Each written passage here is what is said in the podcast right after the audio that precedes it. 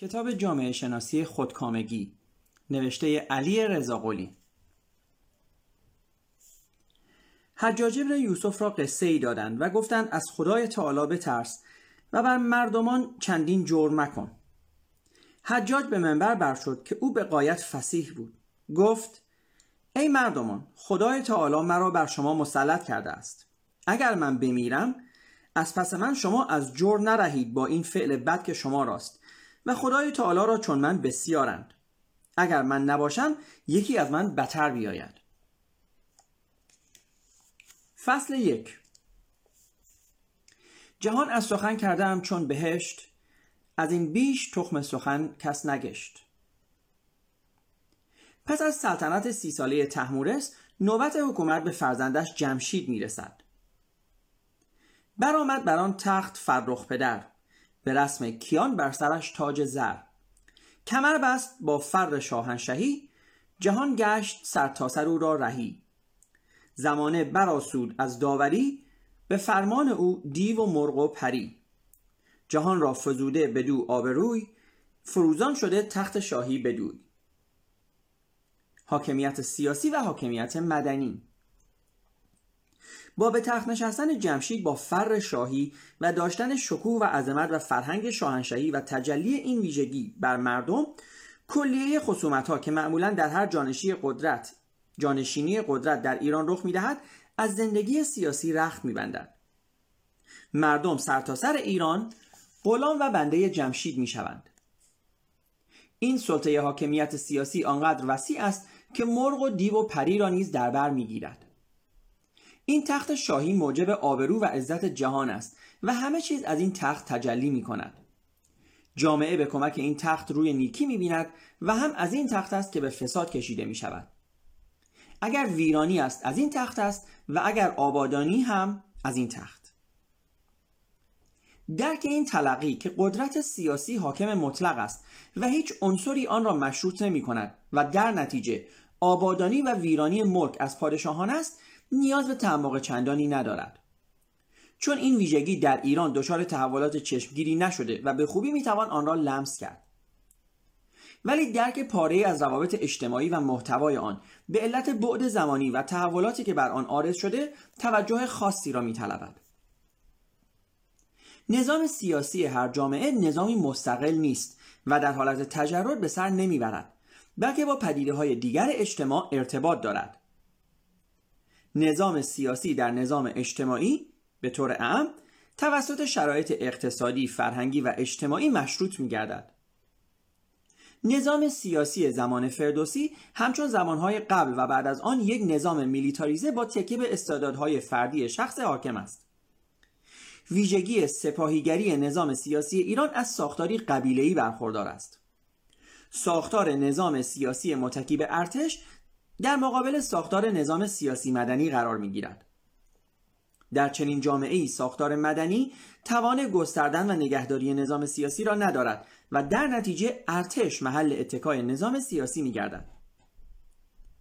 کشورهایی که امروزه دارای نظام دموکراسی لیبرال هستند و به عبارتی به جوامع صنعتی معروفند معمولا در گذشته و زمانی که هنوز دارای ساختار فعلی نبودند تحت حاکمیت فردی به سر می بردند.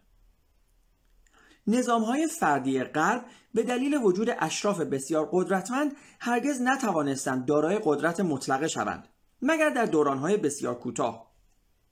در مجموع نظام اجتماعی غرب چنین اجازه ای را به حاکمان نداد که همانند شرق به اعمال قدرت مطلقه بپردازند. با این فرق که حکومت آنها دارای مبانی مدنی یعنی غیر نظامی و بر پایه های مستحکم اقتصادی، سیاسی، اجتماعی و فرهنگی قرار گرفته بوده و اصل نظام توسط نیروی نظامی و استعداد شخص فرمانروا حراست نمی شده است. بدین معنی که اگر قدرت سیاسی در مواقعی به حداقل توان هم تنظر میافته این امکان برای کسی دست نمی‌داده که با شوریدن بر حاکم به راحتی قدرت را به دست گیرد و حکومتی جدید برپا کند عموما خانواده های سلطنتی از ترور و کشتن سلطان ترفی نمیبستند. همانطور که سرداران نیز قادر به چنین کاری نبودند. و هیچ وقت این تصور در ذهن کسی شکل نگرفته که خواب نما شود و برای برقراری حکومت قیام نماید. در واقع کل نظام سیاسی به نحوی شکل گرفته بود که نظام اجتماعی از آن دفاع و حمایت می‌کرد. در تاریخ کشورهای صنعتی معمولا شاهد الگوهای رفتار سیاسی شبیه شرق نبوده ایم. در ایران تا زمانی که سلطان پرهیمنه و با فر شاهی و استبداد و ارتش مناسب وجود دارد حکومت او نیز برقرار میماند. ولی به مجرد اینکه در ارکان این مجموعه خللی وارد شود از داخل و خارج بر نظام سلطنتی میشورند و از هر گوشه‌ای بر وی میتازند تا او را از بن برکنند. با تصویری که فردوسی از جمشید می‌دهد و واقعیات اجتماعی آن را تایید می کند شما ناظر پادشاهی خودکامه با فر و شکوه هستید که بر تخت تکیه زده است و مردم و دید و دو و مرغ نیز همه, همه رهی و چاکر او هستند و در چنین وضعی نیز از داوری و خصومت به طور موقت دست شستند. این مردمان هیچ نقشی در به تخت نشاندن این شاه به صورت غیر نظامی نداشتند. و همانطور که در اعتلاع شاهی او کاری مثبت نمی‌توانند بکنند در تهدید قدرت پادشاه نیز نقشی ندارند. برآمدن و فرو افتادن این شاه بستگی به همان فر و شکوه شاهی دارد که در ایران گذشته عموما به تخت و بخت و کلاه و سپاه خلاصه می شده است. این نوع تفکر که تسلط بر حاکمیت سیاسی از دست مردم خارج باشد و از زاویه خارج از همکاری مردم بر مردم اعمال شود و همه نیز آن را به زور گردن بنهند با فرهنگ حاکم بر قبایل ایران گذشته همساز بوده است. حاکمی که از یک قبیله برمیخواسته و با قدرت سیاسی خود را بر قبایل دیگر تحمیل می نموده نیاز به همکاری عناصر دیگر فرهنگی داشته است. از آنجا که فرهنگ قبیله فرهنگی دینی بدان معنی که معمولا قبیله می شناخته است حاکمیت سیاسی بدون حمایت عناصر دینی قدرت اعمال نفوذ ندارد. لذا حاکمیت های گذشته همگی رنگ دینی داشتند تایید ارباب مذاهب از عناصر اصلی ادامه حاکمیت سیاسی پادشاهان بوده است. این ویژگی به قدری جدی بوده است که حتی چنگیز و امیر تیمور رنگ را هم اجبارا به اطاعت درآورده است. قطعا جمشید نیز از این ویژگی برخوردار بوده و خواسته های نامحدود او به آنجا کشیده است که می‌خواهد ریاست روحانی را نیز به خود تخصیص دهد و آن را زمینه قدرت سیاسی خود کند. منم گفت با فره ایزدی همم شهریاری همم موبدی. بدان را زبد دست کوته کنم روان را سوی روشنی ره کنم. اصلاحات از بالا. تا قبل از مغول مرجع تایید بلا معارض حکومت ترکان خلفای بغداد و علمای اهل سنت بودند. در اینجا پادشاه بعد از استقرار بر تخت مهان و بر سر گذاشتن کلاه کیان مرجعیت دینی را مزاحم تشخیص داده و از اینکه عناصری از آنها گاه گاه مرجع مظلومیت مردم قرار گیرند برمیآشوبد و می‌خواهد سلطه سیاسی خود را بر کسانی که قاعدتا وجودشان لازم و ملزوم نظام سیاسی است اعمال کند. به همین جهت مقام موبدی را نیز به خود تخصیص می‌دهد و دامنه سلطه سیاسی را میگستراند. همچنان که در قوانین اساسی پاره از کشورهای اسلامی پادشاهان هنوز هم از نظر دینی مرجع و امیرالمؤمنین هستند. در قانون اساسی مراکش این امر تأکید شده است و در عربستان نیز شاهد گونه دیگری از آن هستیم. همچنین در اردن.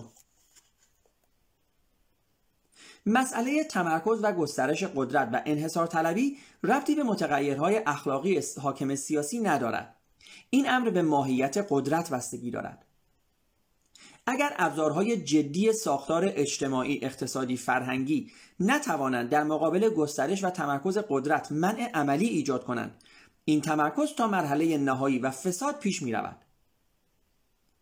قدرت سیاسی متکی به ارتش پایگاه اجتماعی خود را دارد و فاقد ساختار تهدید کننده آن است در پی انواع انحصارهاست که قدرت دینی نیز جلب و جذب و گاهی نیز تسلیم بلا شرط قدرت سیاسی می شود در این تصویر مبتنی بر واقعیت قدرت سیاسی خود را چراغ هدایت جامعه می داند.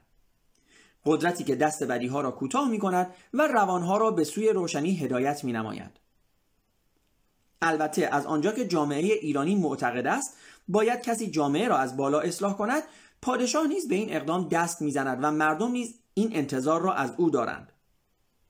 البته و صد البته روانها زمانی به سوی روشنایی حرکت خواهند کرد و دستها زمانی از بدی کوتاه خواهند شد که مکانیزم این عمل از داخل خود جامعه بجوشد و از جانب الگوهای روابط جمعی و فرهنگ عمومی جامعه حمایت شود.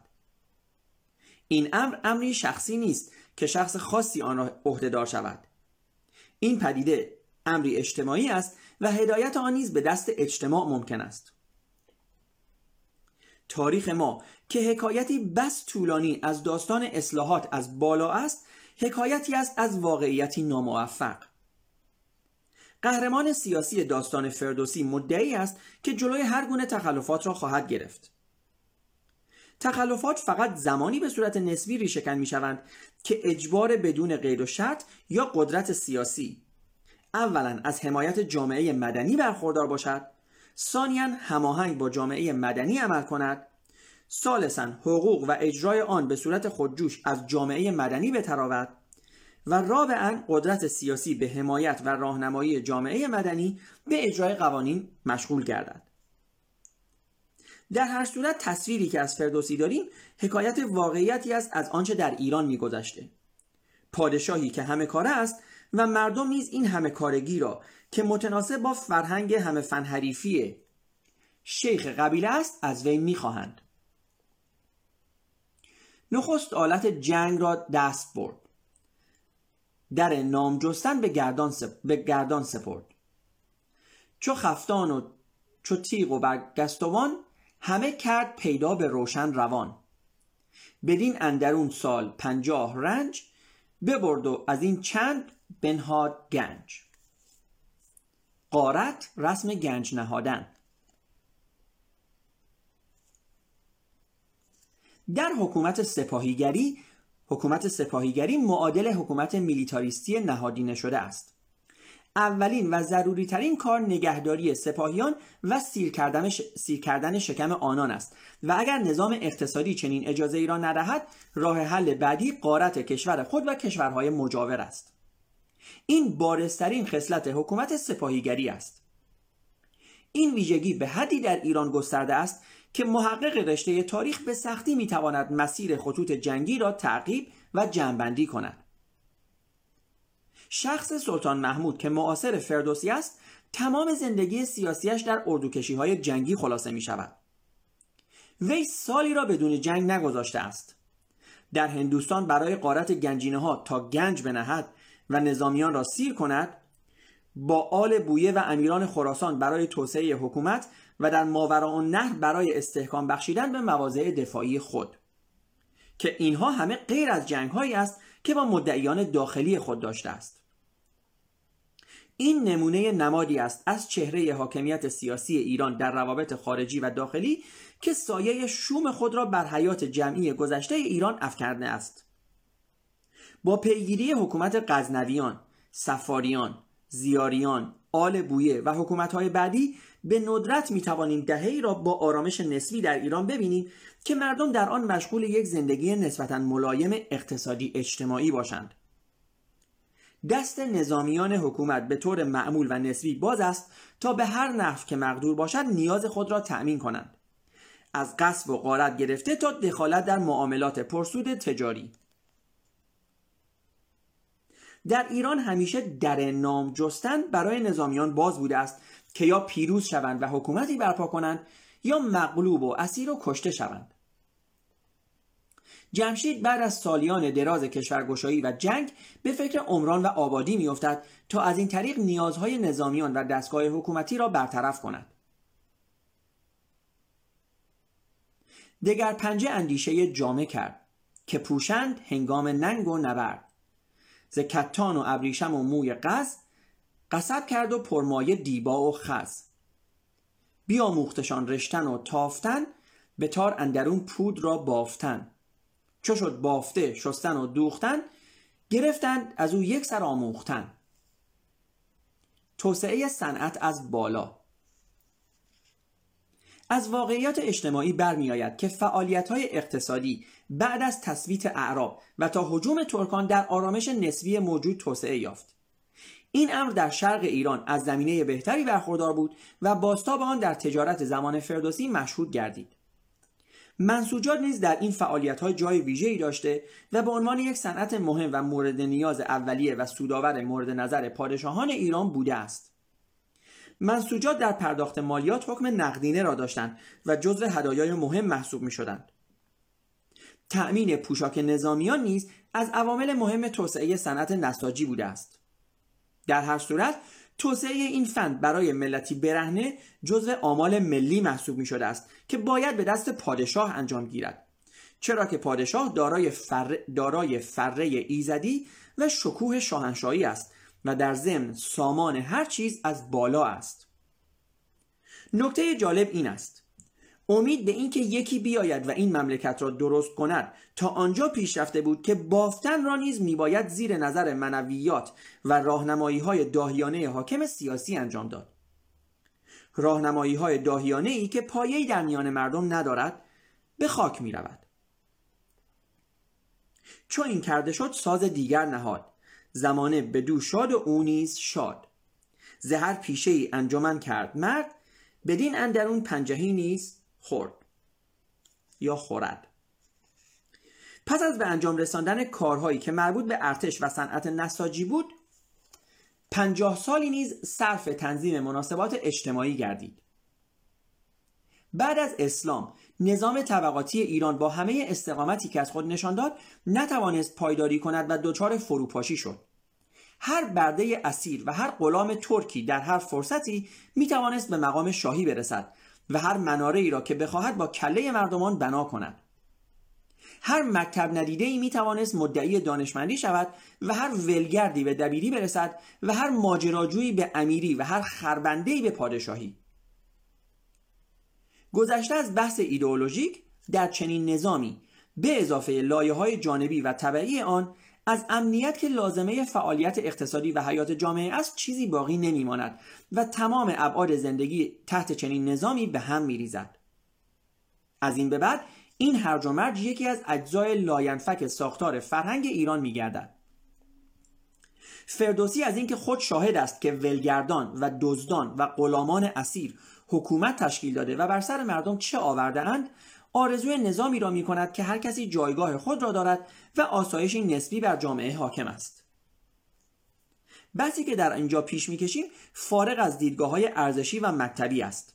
بحثی است صرفا جامعه شناختی تاریخی. وقتی از این دیدگاه جامعه را میکاویم شاهد این هستیم که رهاورد گذشته اشراف در جوامع ما قبل صنعتی صرفا زیان و ضرر نبوده است. این طبقه هم منشأ خدمات اقتصادی که صرفا ویژه این طبقه بوده است و هم در زمینه خدمات فرهنگی کارهایی کردند که به دست طبقه غیر از این طبقه تحقق یافتنی نبوده است و از همه مهمتر خدمات سیاسی آنها بوده است. این طبقه در دورانهایی از تاریخ از عناصر سازنده ساختار حکومت‌های دموکراسی لیبرال بعدی بوده است. جوامع صنعتی امروزی پاره از تحولات مهم پشت سر گذاشته را مرهون طبقه اشراف خود بودند. اشراف در زمینه سیاسی به علت قدرتی که داشتند قطعا و بدون تردید در مقابل قدرت شخصی سیاسی خودکامگان ایستادگی کرده و از عوامل مهم تهدید قدرت مطلقه سیاسی بودند. و این امر یکی از مهمترین عناصر سازنده ای است که قدرت را به صورت نهادی درآورده است. این طبقه در تاریخ تشکل حکومت‌های امروزی یکی از عناصر اصلی فروپاشی قدرت مطلقه سیاسی شاهان هستند.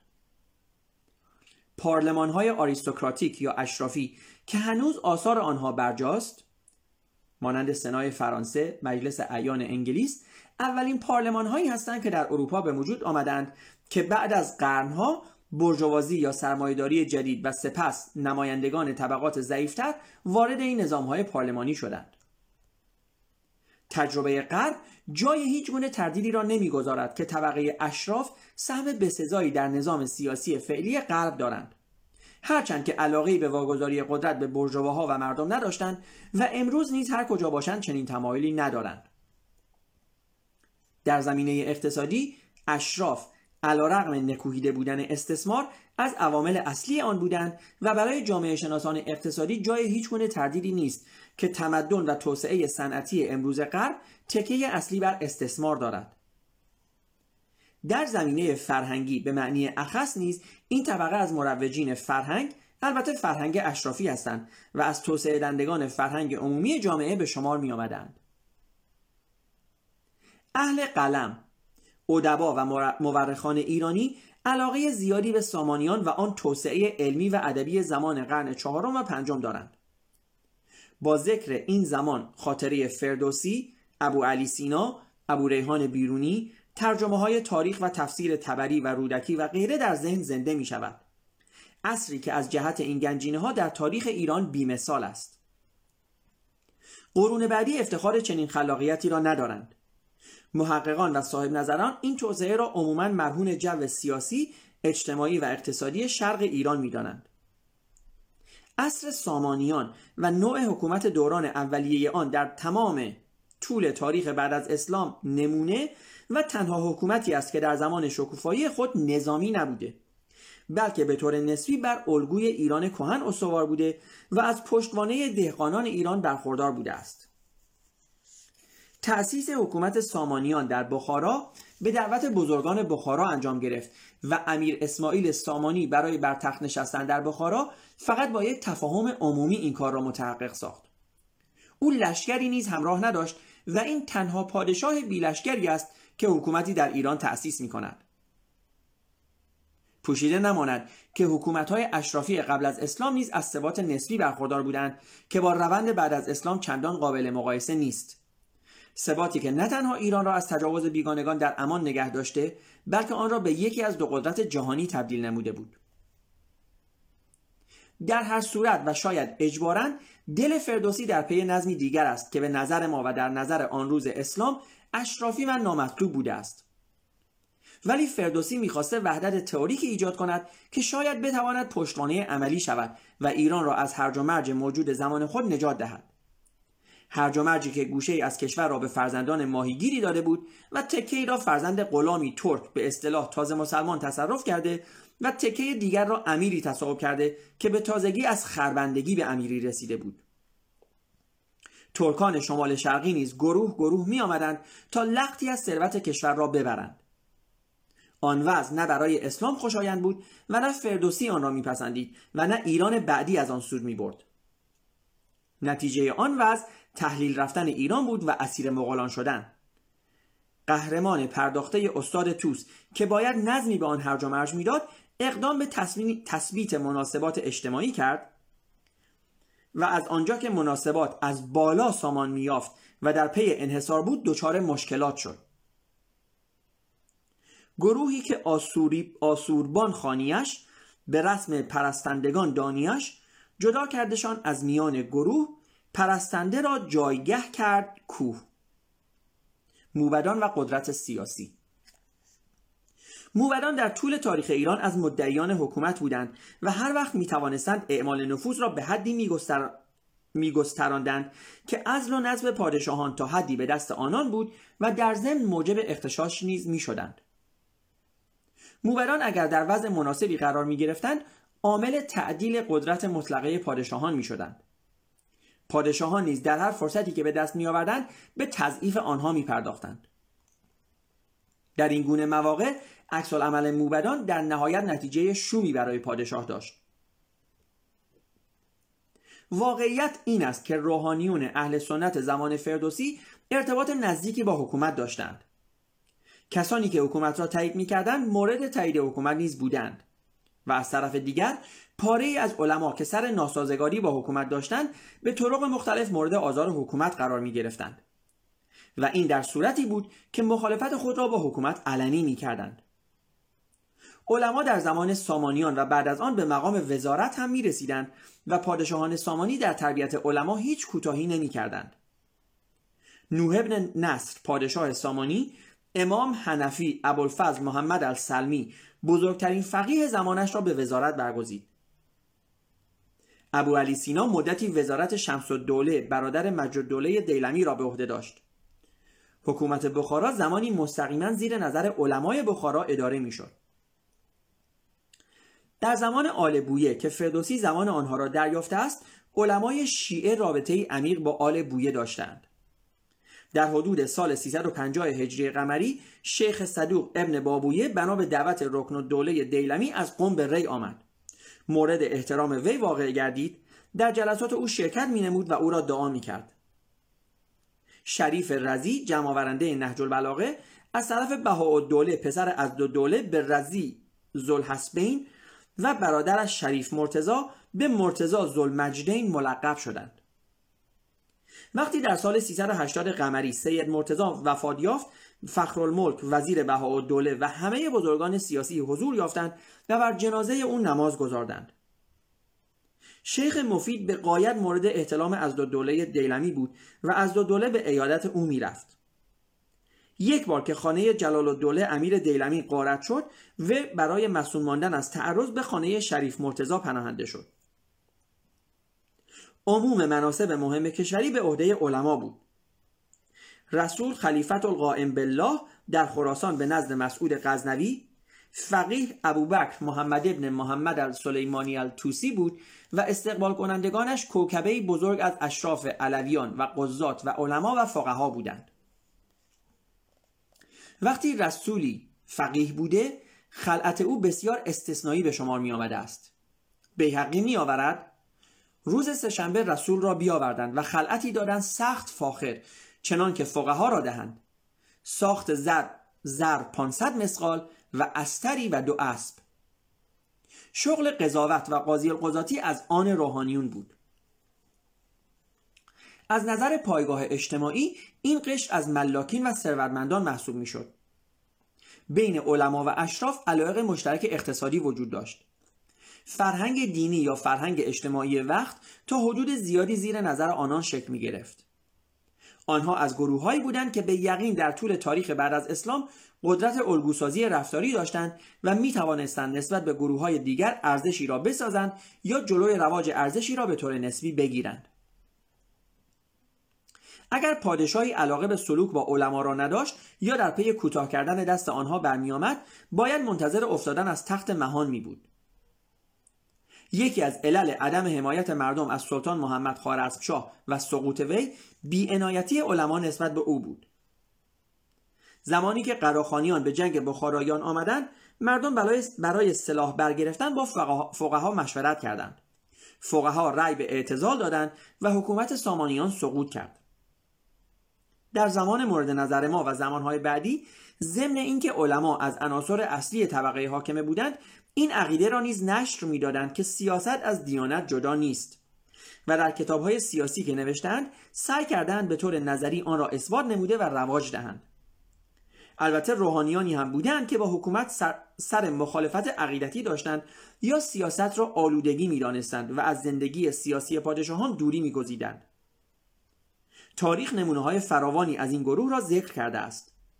فسیحی اسرآبادی مدرس نظامیه که به جرم شیعی بودن از مدرسه اخراج شده بود به طلاب توصیه می‌کرد از او پیروی نکنند چون گرفتار خانه اجاره‌ای و نانی خریدنی می‌شوند. ناتوانی قدرت مذهبی در مقابل قدرت سیاسی. قهرمان داستان فردوسی به علت خودکامگی دست موبدان را به ظاهر کوتاه می کند و موبدان هم امکان استقامت در مقابل وی را ندارند. البته علمای زمان فردوسی به علت عدم تشکل نتوانستند همچون کلیسا و اشرافیت اروپا از عوامل تهدید قدرت سیاسی باشند. کلیسا به علت انسجام و داشتن الگوهای رفتاری متفاوت از علمای ما در مقاطعی همچون اشرافیت اروپا از عناصری بوده که وجودش برای تعدیل قدرت سیاسی مقتنم بوده است. شواهد تاریخی نشان می‌دهند که علما سازمان متشکلی در مقایسه با کلیسا نداشتند و نه تنها از نظر اجتماعی از چنین سازمانی محروم بودند بلکه از نظر استنباط و روش نیز دچار تشتت آرا که از ویژگی های حیات اجتماعی گذشته است بودند و از این نظر نتوانستند در زمینه سیاسی منشأ اثری سازنده باشند ولی شکی نیست که در نهایت مرجع تظلمات مردم به شمار می رفتند. کاری که جمشید می کند حاکی از موضع ضعف موبدان است که قدرت سیاسی می تواند به آسانی آنها را مهار کند در هر صورت این از ضعف نظام اجتماعی، اقتصادی و پیشینه فرهنگی آن است که موبدانی که از پشتوانه مردمی هم برخوردار بودند به اجبار از جمع فاصله بگیرند و همچون زاهد در کوه گوشه نشینی اختیار کنند و اجتماع نیز نتواند از آنها دفاع کند گروه دوم سپاهیانند که بنا بر تلقی عمومی و واقعیت تاریخی تاریخی گذشته عامل محافظت تاج و تخت محسوب می شدن و ظاهرا کشور نیز توسط این گروه نگهداری می شد. صفی بر دگر دست بنشاندند. همین نام نیساریان خواندند. کجا شیرمردان جنگاورند؟ فروزنده لشکر فروزنده لشکر و کشورند.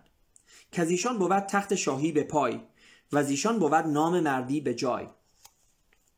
سپاه و قدرت کشور.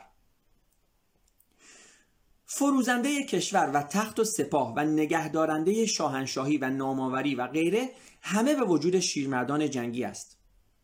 البته این نظر ایرانیان است و حکومت های نظامی گذشته نیز همه با همین شیرمردان آمده و رفتند.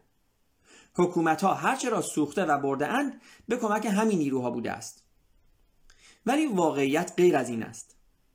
به شهادت تاریخ نظام سیاسی زمانی به پای میماند و کشور فروزنده می شود که قدرت اقتصادی و اجتماعی کشور از نظام سیاسی حمایت کند. قدرت اقتصادی و رشد نظام تولید و استعداد ملت هاست که قدرت سپاه را نیز تعیین می کند.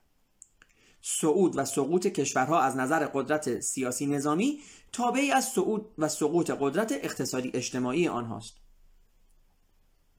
هر یک از نیروهای اجتماعی مثل موبدان که حذف شود زمینه مساعدی برای ظهور زحاک خواهد بود. حکومت نظامی و تلقی اینکه همه برازندگی کشور از سپاه ناشی می شود از عواملی است که نیروهای دیگر اجتماعی را نادیده می گیرد یا به مرور تخریب می کند و این به دو اعتبار از عناصر بروز زحاک است. اول اینکه از نظر پشتوانه فکری فرهنگی این توجه را از همه نیروها به ارتش معروف می کند و این معطوف می کند و این امر زمینه مساعدی برای قدر و بهای بیش از اندازه دادن به این نیروست. و از طرف دیگر هم عملا ساختار مادی نظام اجتماعی را به سوی چنین گرایشی سوق می‌دهد که برای نیروهای نظامی جایگاه ویژه‌ای سامان دهد و نیروهای دیگر را تضعیف کند. تجربه نشان داده است که پادشاهان نالایق با تکیه به نظام ارتش غیرقابل کنترل با تکیه به نظام ارتش غیرقابل کنترل مضرترین نوع حکومت سیاسی را تشکیل دادند که متاسفانه این نوع قدرت سیاسی متکی بر فرهنگ ای از اجزای لاینفک تاریخ سیاسی گذشته ایران بوده است. فردوسی از نظر حوزه معرفتی نمی‌تواند از زمانه خود مجزا باشد. لذا همان تفکری را منعکس می کند که از جامعه گرفته است و هرچند سعی کند آمال بلند وطن پرستی و انسانی اسلامی خود را در یک نظام فکری مبارزه جویانه با عرب و ترک شکل بدهد باز هم از عناصر فرهنگی زمان خود نمی‌تواند فاصله زیادی بگیرد. و از همین روز که نیروهای جدی دیگر از صحنه قایب هستند و سپاه تنها فروزنده تاج و تخت است. مالکیت اعتبار به سودیست دیگر گروه را شناس. کجا نیست از کس برای بر ایشان سپاس. بکارند و ورزند و خود بدروند. به گاه خورش سرزنش نشنوند. ز فرمان تن آزاده و خورد نوش از آوای پیغاره آسوده گوش. تن آزاد و آباد گیتی بدوی بر آسوده از داور و گفتگوی گروه سوم که از کسی منتی نمی‌کشند خود میکارند و می‌خورند مخاطب, سرز... مخاطب سرزنشی نیستند تنازاد و آزاده هستند و گیتی از آنان براسوده است دهقانانند. واقعیت امر این است که فردوسی اینجا آرزوی خود را در مورد طبقه زمیندار بیان می کند. دهقانان در زمان ساسانیان و قبل از آن وضعی به مراتب بهتر از زمان بعد از اسلام داشتند. آنها دارای پایگاهی اجتماعی بوده و از استقلالی نسبی برخوردار بودند. بعد از اسلام به سختی توانستند پاره از امتیازات خود را حفظ کنند و این حفظ امتیازات نیز مشروط به سازگاری با قدرت سیاسی بود. اشراف ایران همچون روحانیون نتوانستند به صورت جدی و طبقه‌ای در تقسیم قدرت سیاسی شرکت کنند. کافی بود ترکی از جیهون بگذرد تا تمام حیثیات اجتماعی اقتصادی و سیاسی اینان را به قاضورات بیالاید. آنان نه وسیله‌ای برای تهدید قدرت سیاسی بودند و نه پایگاهی برای رشد اقتصادی و ادبیات و هنر. در اوایل حکومت سامانیان چنین دیدی آرمانی احتمالا در حیطه حکومت سامانیان در بخارا و سمرقند میبایست تحقق یافته باشد. ولی به مرور که عناصر لشکری قدرت یافتند که ترکیب آنها نیز فرهنگ بدوی ترکی داشت موفق شدند دهقانان را از نظر موضع اجتماعی سیاسی اقتصادی به عقب برند و نهایتا در 328 هجری قمری قارت کنند. از آن پس آن امنیت نسبی قرن سوم و چهارم نیز برهم خورد. یکی از علل بیثباتی اشرافیت عدم احترام به مالکیت بود. مالکیت در این مرزوبوم از متزلزلترین مفاهیم است ما هرگز شاهد رشد اقتصاد ایران به صورت جدی و مدام نبوده ایم. در کشورهایی که به اقتصاد پیشرفته ای رسیدند مالکیت از مقدسترین و غیرقابل تعرضترین واجه های اجتماعی اقتصادی سیاسی است توجه داشته باشید که بحث ایدئولوژیک نمی کنیم. تزلزل اقتصاد و اشرافیت در هر صورت نکته مثبتی برای رشد زحاک است چون قدرت اقتصادی یکی از قدرت‌های تهدید کننده قدرت سیاسی است. اشرافیت ایران نه تنها از پایگاه اقتصادی خود بلکه از جان خود نیز نمی‌توانست دفاع کند و در نتیجه برای حفظ قدرت خود به پسترین اقدامات دست می‌زد که تاریخ مشهون از عملکرد این اشراف غیر شریف ایران است به طور قطع از دیدگاه جامعه شناسی سیاسی اقتصادی حقوقی ادبی و هنری تاریخ ایران بعد از اسلام هیچ اشرافیت قابل مقایسه با اشرافیت و فئودالیسم اروپایی ندارد. این تفاوت هم در ساختار اجتماعی اقتصادی است و هم در ساختار فکری حیات جمعی. گروه چهارم توده مردم زحمتکشند که مشغول کار بدنی هستند مشاغل عمومی را انجام می‌دهند و همیشه گرفتار رنج معاش و آماده سرکشی هستند. این گروه در هر فرصتی که به دست بیاورند علیه نظام موجود به علت ظلم و فشاری که متحمل می‌شوند و خود در به وجود آوردنش شریک هستند میشورند و سرکشی می‌کنند. چهارم که خوانند اهتوخشی همان دستورزان با سرکشی. کجا کارشان همگنان پیشه بود؟ روانشان همیشه پرندیشه بود. تقسیم طبقات بدین شکل و به صورت دقیق در زمان فردوسی وجود نداشته است ولی نشانی است از آرمانهای او در حالی که واقعیت تاریخی نکات دیگری را هم القا می کنند در زمان فردوسی و هم قبل و بعد او و تا همین زمانهای بسیار نزدیک همین توده مردم عناصر اصلی ارتش را تشکیل می‌دادند و از قارت خود غفلت نمیورزیدند که در جای خود آورده می شود. خب دوستان ممنونم از اینکه با ما بودین با قسمت اول از فصل اول کتاب جامعه شناسی خودمانی. من خیلی کوتاه دو سه نکته رو در مورد مطلبی که براتون خوندم دوستان می‌خوام بگم و نقدی بکنم. طبیعتا توی این کتاب یک چیزی راجع به اصطلاحا علمای سنی گفته که حالا من اگر پیداش بکنم بله. میگه که میگه تا قبل از مغول مرجع بلا تایید بلا و بلا معارض حکومت ترکان خلفای بغداد و علمای اهل سنت بودن. خب دوستان طبیعتا شما می‌دونین که اصطلاحا بنی امیه و بنی عباس اصولا از اهل سنت بودند. هرچند که همینطور که این کتاب در ادامه میگه ما حکومت هایی هم داشتیم و طبیعتا الان هم حکومتی داریم که علمای شیعه در اون بر سر قدرت هستند یا به هر حال مناسب بسیار مهمی دارن. و نکته که خب من می‌خوام فقط اینجا بهش اشاره بکنم این هست که شاید نویسنده این کتاب یا به هر صورت بنا به اینکه واقعیتی تاریخی رو بیان کرده و یا چون می‌خواسته کتابش به چاپ بشه مجبور بوده تاکید بکنه که این علما اهل سنت بودن. ولی خب دوستان ما می‌بینیم که علمای شیعه هم همه ما داریم این سیستم رو طبیعتا ترجمه می‌کنیم. همین الان می‌بینیم که علمای اهل شیعه هم تفاوت خیلی چندانی با علمای اهل سنت ندارن و اصولا این تفکر که دین باید از سیاست جدا باشه خب تفکر درستی است که غربی ها هم همین راه رو رفتن اصولا و تونستن تونستن که دست دین رو از حکومت کوتاه بکنن که نکته بسیار مهمی است. بعد توی این کتاب دوستان در زمینه حمله اعراب و ترکان گفته ممکنه دوستانی هستن که خب در جنوب ایران زندگی می‌کنن عرب هستن یا دوستانی که در شمال غربی ایران زندگی می‌کنن یا حتی شمال شرقی ایران و خب از ترک ها هستن امیدوارم به این دوستان بر نخوره. طبیعتا صحبتی که داره اینجا می‌کنه راجع به حمله ترک هایی هست که از بیرون مرزهای ایران اومدن. طبیعتا هیچ ربطی به هموطنان ما که ترک هستن یا عرب هستن یا کرد هستن یا هر به هر حال ریشه قومی دیگه هستن نداره. ولی خب در صورت این بوده که در اصطلاحا ترکان از شمال شرق مدام به ایران حمله می‌کردن و در زمانهایی هم حکومت رو در دست داشتن. این هم یک مسئله دیگه است. من فکر می‌کنم مسئله خیلی خاص دیگه ای نمیمونه که در مورد این فصل صحبت کنم فقط یک نکته رو هم به عنوان آخرین نکته بگم دوستان. اینکه اینکه صحبتی که این کتاب داره در مورد اینکه اشراف درسته که به هر حال شاید به خاطر اشرافی بودنشون باعث زیانهایی هم برای جامعه بودن اما واقعا اینطوری است که وجود اشراف در هر جامعه ای کمک می‌کرده به تهدید قدرت سیاسی کمک می‌کرده به اینکه اصطلاحا قدرت خیلی در دست یک نفر یا یک گروه خاص جمع نشه و این بسیار بسیار مهم هست. دوستان شما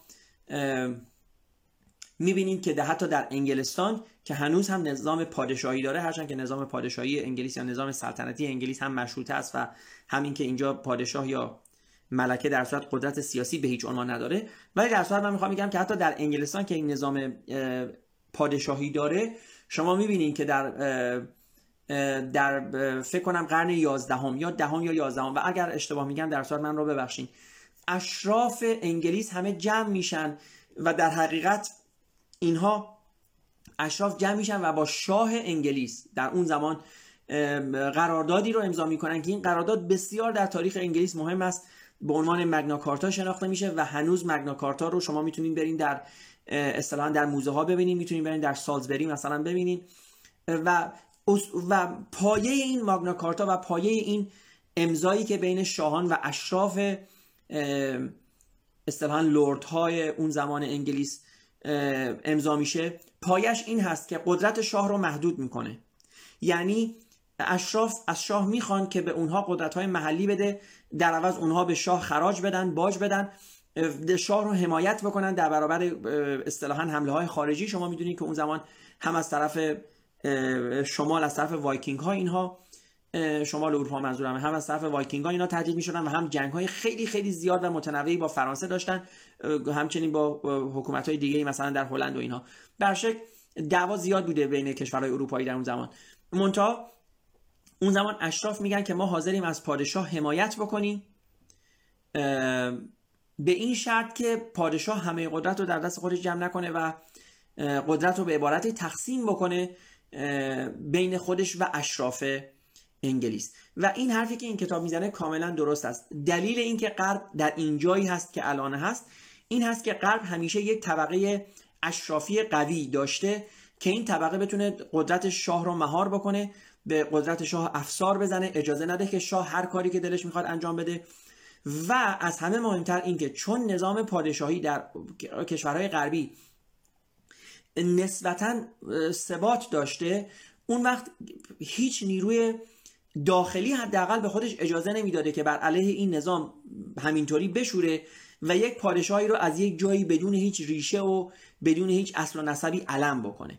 یعنی شما دقت بکنین که زمانی که زمانی که در انگلیس یا در فرانسه یا مثلا فرض کنید در آلمان شاهها کشته می شدن یا برکنار می شدن جای اونها رو یک فقیر یا یک دهقان نمی گرفته.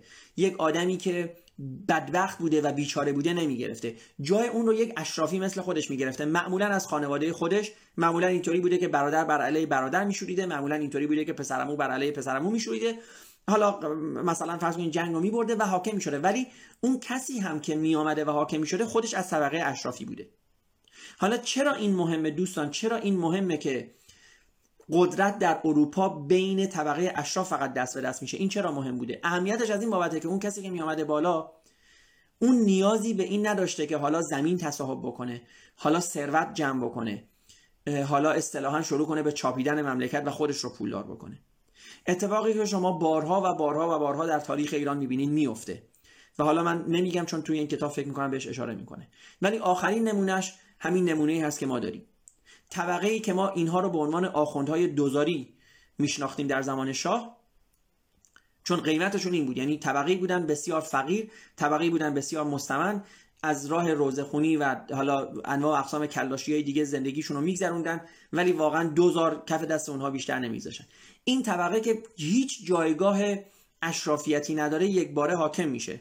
و طبیعتا وقتی این طبقه حاکم میشه اولین کاری که می‌کنه که باید هم بکنه از یک دید یعنی اگه شما هم جای اونها بودین شاید همین کارو می‌کردین. اولین کاری که می‌کنه این است که شروع می‌کنه به پر کردن جیب خودش. شروع می‌کنه به غارت مملکت. شروع می‌کنه به ثروت اندوزی. شروع می‌کنه به دست اندازی به تمام زمین ها شروع می‌کنه به دست اندازی به تمام منابع مملکت. و شما می‌بینید که در تاریخ چهل ساله ایران اینا اول شروع می‌کنن و هر چی که از شاه می‌تونن میچاپن. تمام اموال شاه رو غارت می‌کنن. تحت اسم بنیاد مستضعفان و نمی‌دونم آستان قدس و غیره و غیره اینا هم رو میچاپن. بعد شروع می‌کنن دست اندازی می‌کنن به فرض کنین معادن. یک مدتی همه ما و شما حتما می‌دونیم اگر تاریخ اخیر ایران رو خونده باشین و حداقل شنیده باشین که عمده معادن ایران به نام ببخشید حتی قبل از معادن اینا دست دست اندازی می‌کنن به کارخانه ها شما ببینید کارخانه های بسیار بسیار خوبی که ما داشتیم. کارخانه کفش ملی کارخانه کفش بلا کارخانه البسکو اینها کجان؟ زیاران الان کجاست؟ ما شرکت هایی داشتیم که این شرکت ها حداقل در منطقه خاورمیانه اگر نگیم در تمام دنیا اسم و رسم داشتن.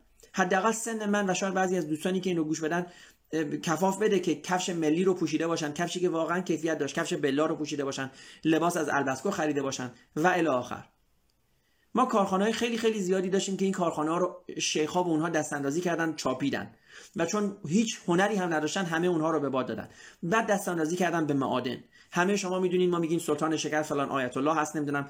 همه معادن رو به نام خودشون زدن. در در گردوندن منابع هم اینا بی خاصیت و اصطلاحا بی کفایت بودن و معادن ایران رو هم به باد دادن. گام بعدیشون چی بود؟ گام بعدیشون این بود که در دهه 80 با آمدن آقای احمدی نژاد دست اندازی کردن به بانک ها به عنوان جایی که خب مردم سپرده گذاری می‌کنن یک دفعه انواع و اقسام مؤسسه های اعتباری و انواع و اقسام بانک ها سر از زمین در آوردن همه شما هم می‌دونین که میگن بانک نمی‌دونم پاسارگاد مال هاشمی رفسنجانی بود و نمی‌دونم مؤسسه قوامین مال نمی‌دونم آقای نمی‌دونم فرض کنین قالیباف بود و الی آخر. حالا ممکنه بعضی از این اسامی رو من اشتباه بگم ولی شما می‌دونین که اینها همه باز متعلق به طایفه روحانیت و طبقه حکومت هست. و وقتی که بانک ها هم شروع می‌کنن مؤسس به خاطر باز هم بیکفایتی باز هم این بانک ها و مؤسسات اعتباری ورشکست میشن.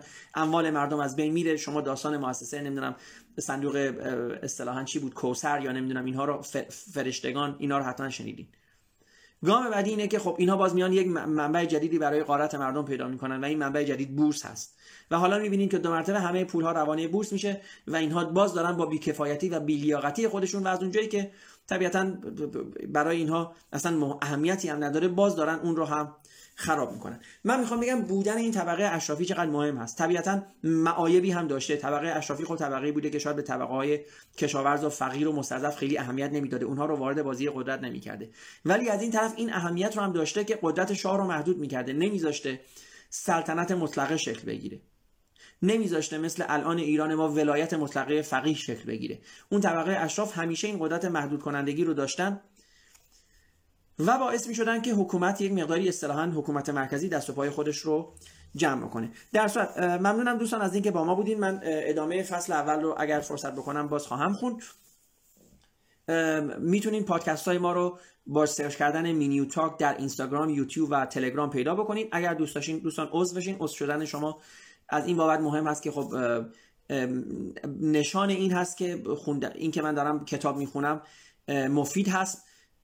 این نشون میده که خب به این که خوندن این کتاب ها فایده ای داره اصطلاحا شنونده ای داره و خب من رو در خوندن کتاب های بیشتر و بیشتر ترغیب خواهد کرد. اگر هم دوست دارین پادکست های ما رو گوش بدین در هر یک از این پادکست ها یعنی Apple Podcast Google Podcast Anchor Breaker Spotify و Castbox می‌تونید با سرچ کردن مینیو تاک یا مینیو پادکست پادکست های ما رو پیدا بکنید. روز و شب شما خوش.